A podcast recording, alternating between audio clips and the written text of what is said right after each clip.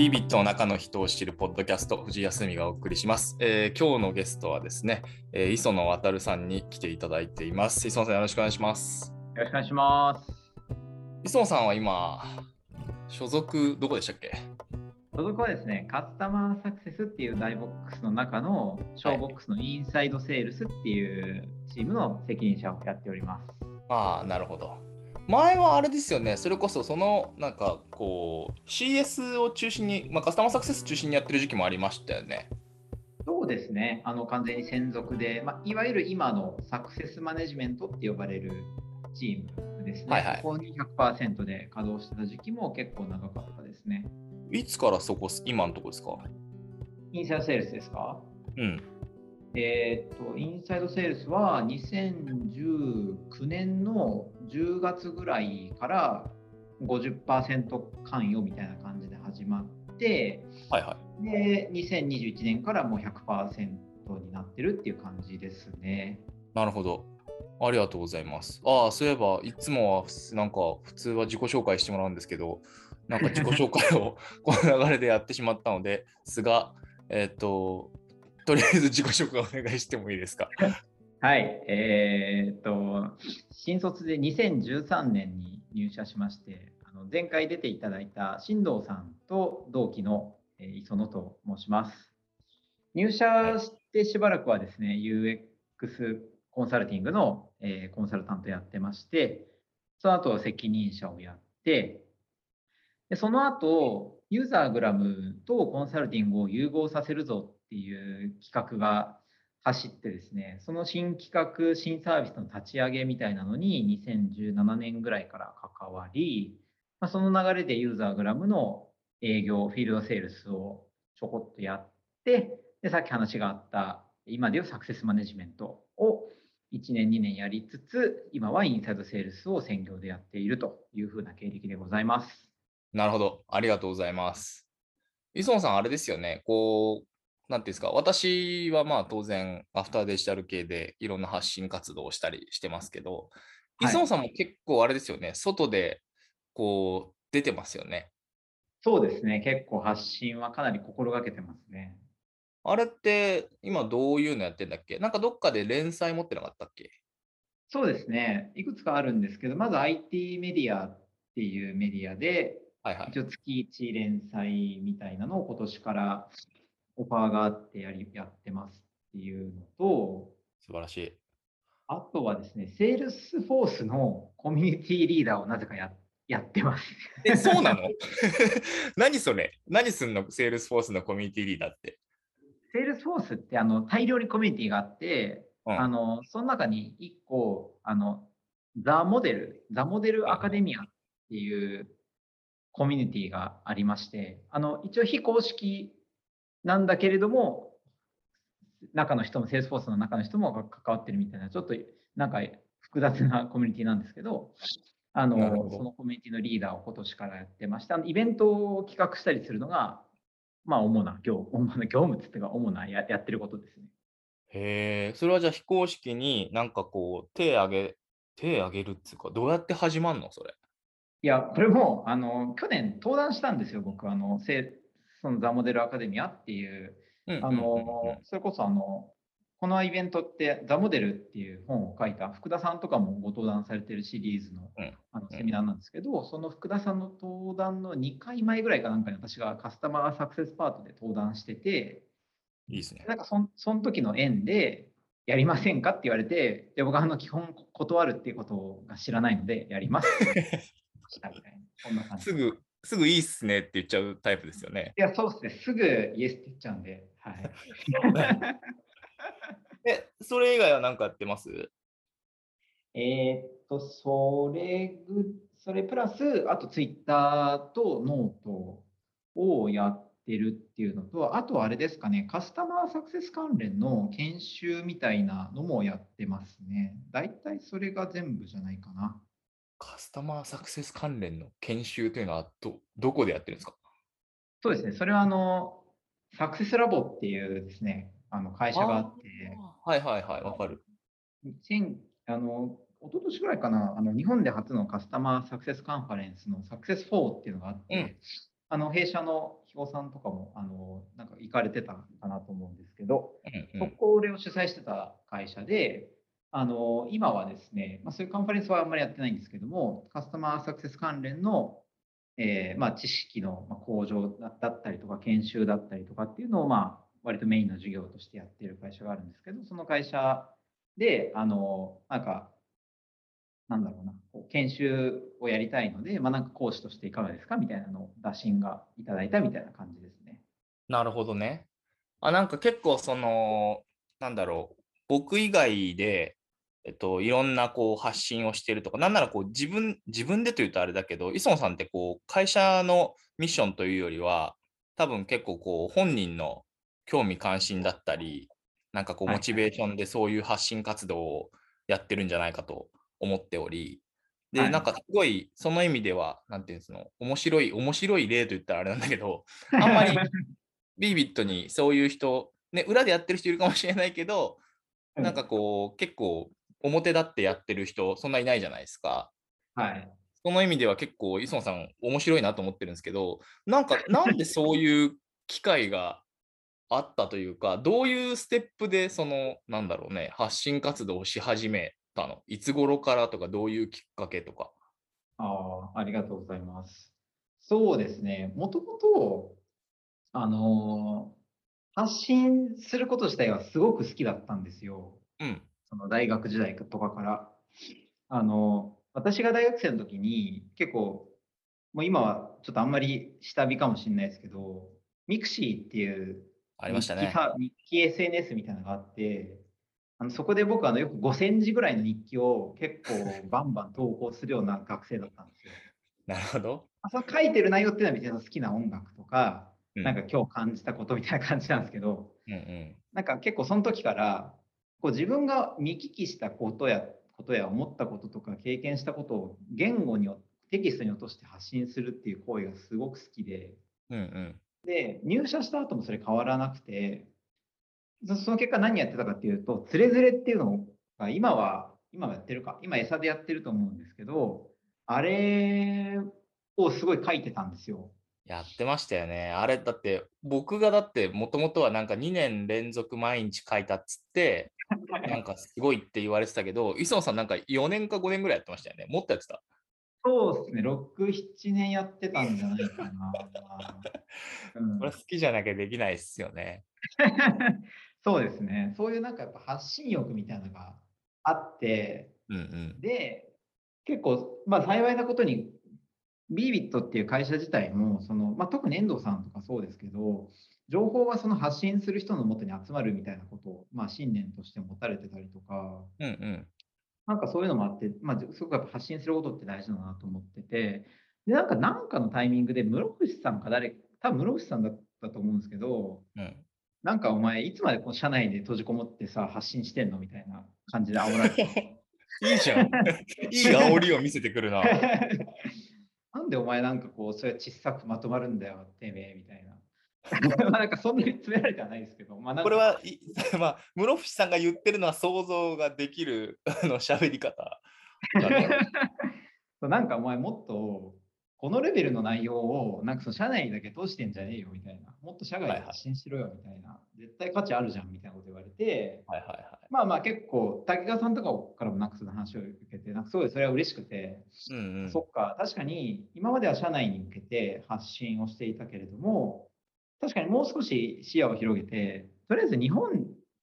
のビジネス界に向けて発信するっていうのもちょっと面白いかもなっていうふうに思って、なるほど。あのまあ、そのつれづれ、毎日つれづれから毎日ツイッターに乗り換えたっていうのが、まあ2年ぐらい前ですかね。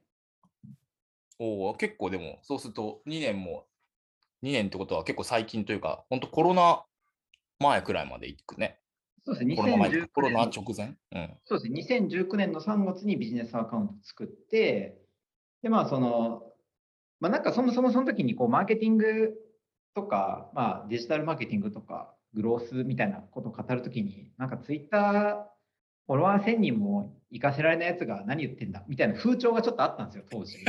まあ、ありますよね、そういうのね。はい。タイムラインの中に。まあ、まあそれは真剣にやるかどうかのが結構一番でかいんで、まあ、あれなんですけど、うんうんうん。まあ、確かにちょっとそういう経験自分なないし、なんか自分も実務者としてやっぱちょっとやってみたいなと思って、まあ、まずは1000人超えるみたいな目標に始めたっていう風な感じですかね。なるほど。なんか僕の勝手な観測の観測上の印象からすると、あのー天下一武道会で優勝されましたよね。はい、そうですね。天下一武道会で優勝って悟空3回目でようやくできたやつ。はい。あれできたっけ？あの人。1回目ジャッキー・チュン、2回目天津飯。そうですね、3回目、ピッ出コロをましたっけ？倒して、あ、そうですよね。えピッコロに胸はい貫かれたけど、あいつ場外出てるだろっつって、そう、そう。磯野さんはもう2連覇かなんか、1回 ?2 回？1回、一回、一回しか出てないです。前回だけですね。はい。すごいですよね。天下一武道会で優勝するっていうのは。賞金50万ゼニーを。いやいや、あの、はい、50万ゼリーではないですけど。ちょっとあの、すみません。勝手に盛り上がったんですけど、どういうことなんですか？天下一武道会というのは。天下一武道会は、あの、まあ、知らない方もいらっしゃると思うので、お伝えすると、カスタマーサクセス天下一武道会っていう、あの、まあ、今会社になっちゃったんですけど、CS ハックっていう、まあ、あの団体うんうんがありまして、まあ、日本のそのカスタマーサクセス会話っていくつかコミュニティがあって、まあ、あの有名なところでいくと CS カレッジっていうのと、あと CS ハックと、まあ、みたいな感じでまあいくつかあるんですけど、その中のまあ割と一番規模が大きい団体が CS ハックで、その CS ハックっていうところが、えっと3年ぐらい前から、2年ぐらい前からかな、やってるのが、このカスタマーサクセス展開チップ東会っていうまあイベント、まあ、本当に個人が主催しているイベントなんですけど、まあ、企業のそれぞれの CS 担当者が、まあ、立候補して、えーまあ、プレゼンバトルをすると。それでまあ1位を決めちゃおうぜというふうな、まあ、そういうちょっと面白いイベントみたいな感じですね。なるほど。それなんかこう出て優勝してるのを見て、おお、すごいなって思ってたんだけど、その前後結構さ、いろいろ出てなかった？なんかこう、僕一回、なんかこう、磯野さんがアフターデジタルの話をするみたいなのがあっはいてはいはい、それになんかこう、ハッシュタグかなんかに、なんか、でコメントした記憶がなんかある。はい、コメントいただいた記憶あります。そうだよね。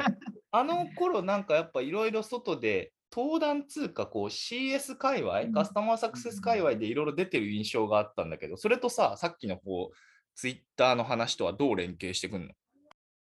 そうですね。結構綿密に連携してる部分があって、なんか、もともとそのカスタマーサクセスみたいなことをツイッターのテーマに選んだのは理由があって、うん。まあ、自分がやっぱり何らか還元できて、かつ価値がある内容にしたいなって思ってたんですよね。で、その時に、いろいろある中で、今自分がやってる、一番やってる業務って何だろうって思った時に、それはカスタマーサクセスで、かつ結構市場に知見もないし、一方でみんなどうやったらいいか分かんないっていう状況にあるなっていうふうに思ったんで、まあ、これが結構発信するには適してるだろうなと思いましたと。で、まあ、それをテーマに据えたんですけど、まあ、それをテーマに据えるからには、まあ、ある程度そのテーマにの中で、なんて言うんでしょう。こう発信していて、まあ、結構影響力というかこう、まあ、自分が言いたいことを言った時に、まあ、情報が入ってくるような状況にしたいなと思って、うんまあ、そのためにはやっぱりこう届く対象っていうものを増やしていきたいので、まあ、その観点でこう、えーカスタマーサクセスっていう形でこうフォローをフォロワーのをまあ増やしていきたいなっていうふうに、まあ、当時思ってましたと。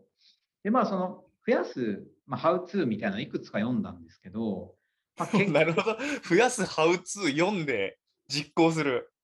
そうですね、読んで、結局分かっ結構いろいろ見たんですけど、書いてあったのは、なんかアフターデジタルと同じこと言ってんなって思ったんですよね。なるほど。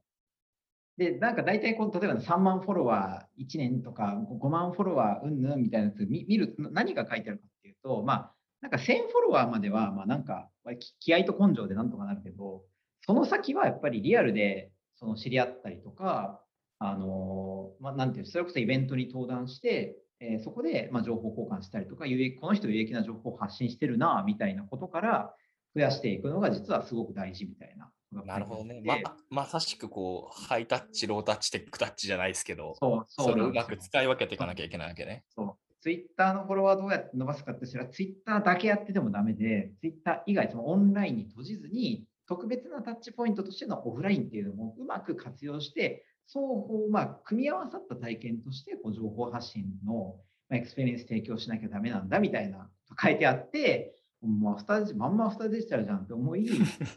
まあ、ってことは、まあ、やっぱりオンライン、オフライン大事なんだろうなと思って、まあ、じゃあオフラインっていくつかなんかあるかなと思ってたときに、ちょうどあの、えっと、ビビットの OB で、当時、リプロっていう会社にいて、今はコミューンっていう会社にいる駒谷さんっていう人がいるんですけど、ああ、はいはい。なんか顔恐竜みたいな人ね。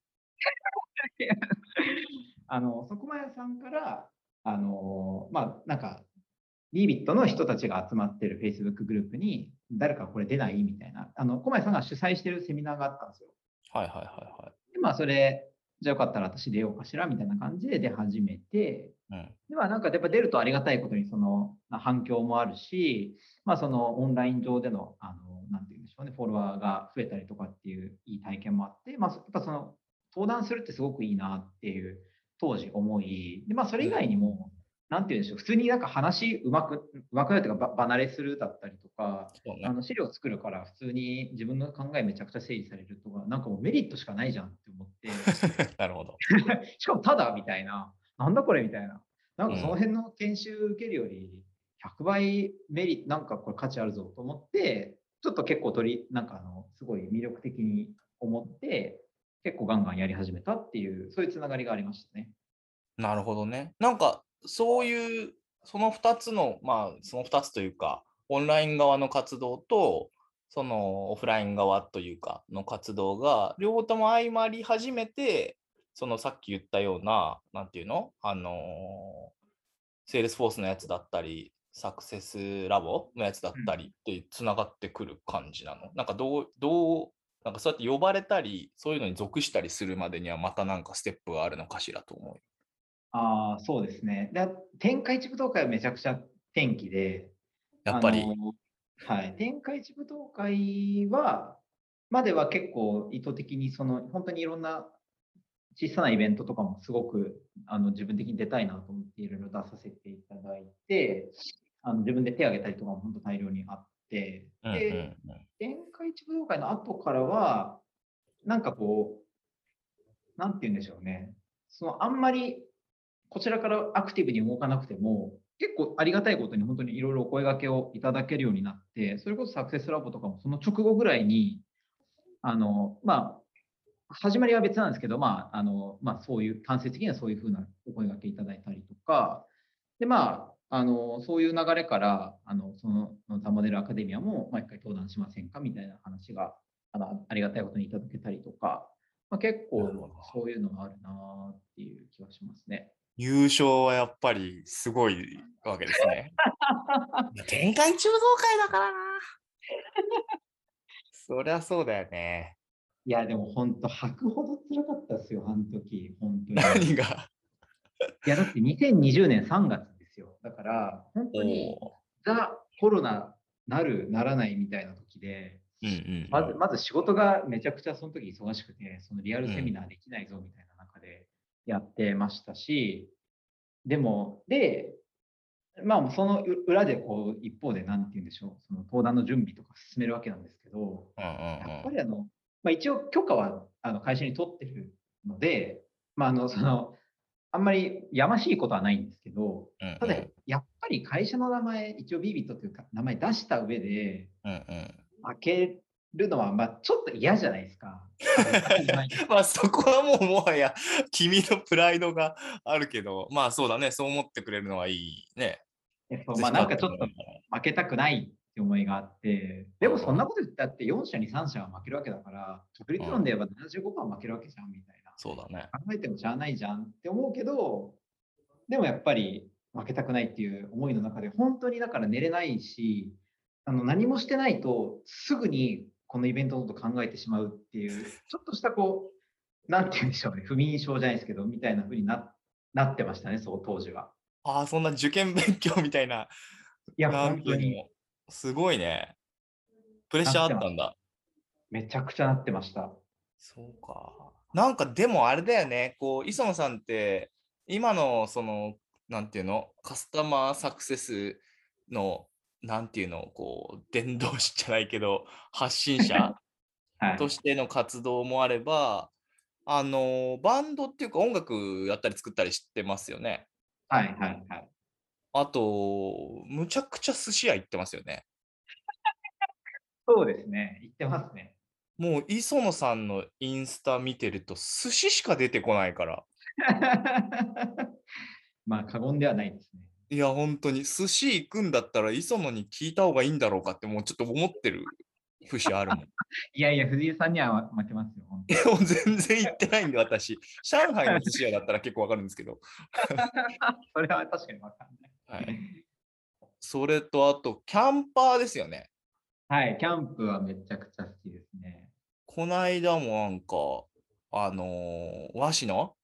はいはいはい。とか、あの、OB のね、玄太とか藤井敦子とか、その辺、ね。とはいキャンプ行ってたしね。はい。なんかいろいろやって、すごいバイタリティありますよね。確かに、それはあるかもしれない。何なんですか？なんだ何なんですか？って何なんですかっていう。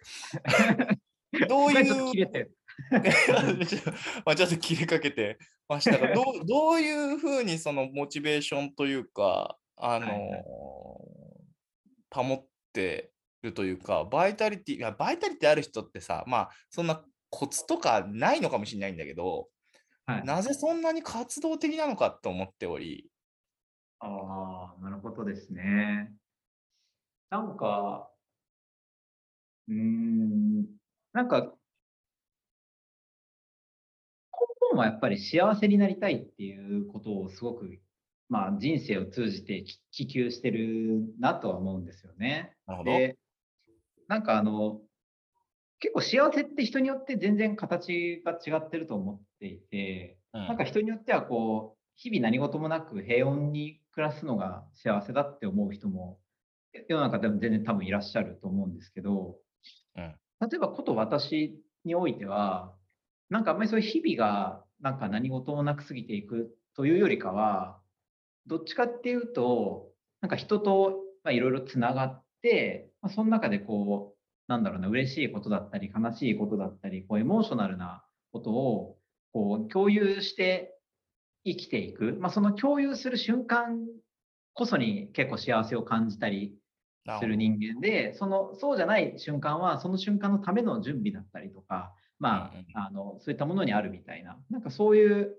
なんて言うんでしょうね、こう人間とのつながりを求め、その中でのしさらに感情をこう共有するみたいなことに対して、幸せを感じるタイプなので、なんかやっぱりそういう瞬間瞬間をどうやってこう人生の中にたくさん作るかみたいなのが自分の幸せの総量と結構直結してるんですよね。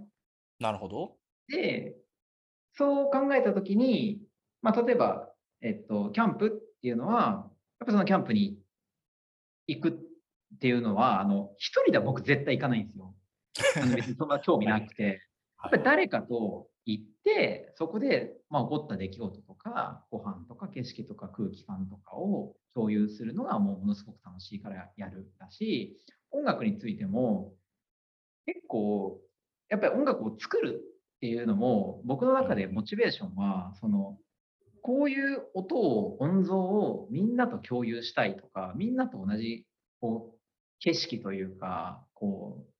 なんていうんですかね、その音楽を聴いた時の感情、それぞれは一人ずつ違うと思うんですけど、ただ同じ音楽を聴いて、その場でそれぞれに起こる、こう、感情が違うみたいなのが好きだったりするので、まあ、それが作るモチベーションだったり、ライブを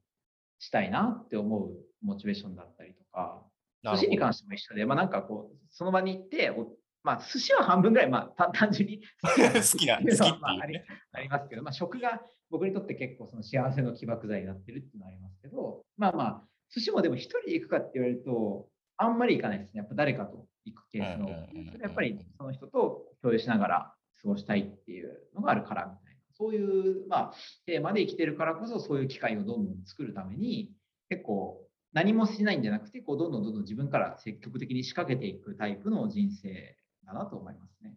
なんか僕の見てる磯野三蔵だと、なんか何か起きてほしい人みたいに見えてるかな。ああ、すごいそうだと思います。ね、なんかだからさっき言ってたさ、こう、基本拒否しないっていうか、イエスって言うみたいなとか、なんかあと実行力すごいある人だと思ってるから、なんかやろうって言ったらめちゃくちゃ推進してくれるイメージあるし、はいなんかこう、とにかく何か起きた方が面白くないっすか？みたいな。そうですね。なんでさっき言ってたその多分自分的にはこう好きなこととかこういうことが起きたら幸せだなみたいなところがあると思うんだけどその前にこうひたすらこうもうチャンスとか石が置けるならもうひたすら置いていくみたいなイメージがなんかあるかもね。はい、それはもうおっしゃる通りだと思いますね。